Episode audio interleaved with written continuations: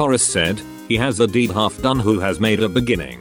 Indira Gandhi also thought that getting on with getting on is the way to go. Have a bias toward action. Let's see something happen now. You can break that big plan into small steps and take the first step right away. John Fitzgerald Kennedy joined the Get Your Get Up and Go Up and Going chorus when he said, There are risks and costs to a program of action. But they are far less than the long range risks and costs of comfortable inaction. And perchance you think that people will simply assume that you have good intentions without your actually needing to go for it. The famous Anon pointed out, remember, people will judge you by your actions, not your intentions. You may have a heart of gold, but so does a hard boiled egg. There you have it, the argument for not sitting around twiddling your thumbs. But, as with most ideas, there is an alternative point of view.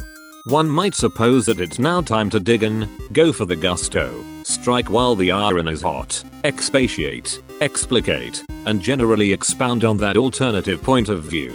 But one would be wrong. Remember Johann von Goethe's warning, there is nothing more frightful than ignorance in action. If that isn't sufficient to slow the pace, also remember Walter Kerr's observation. Half the world is composed of idiots, the other half are people clever enough to take indecent advantage of them. It would be well to first determine whether one is clever, an idiot, or merely a clever idiot before jumping to an ill-considered conclusion.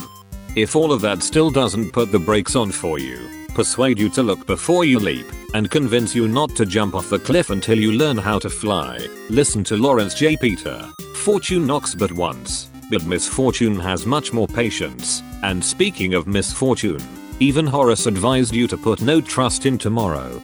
Okay, you've got them. The alternative points of view.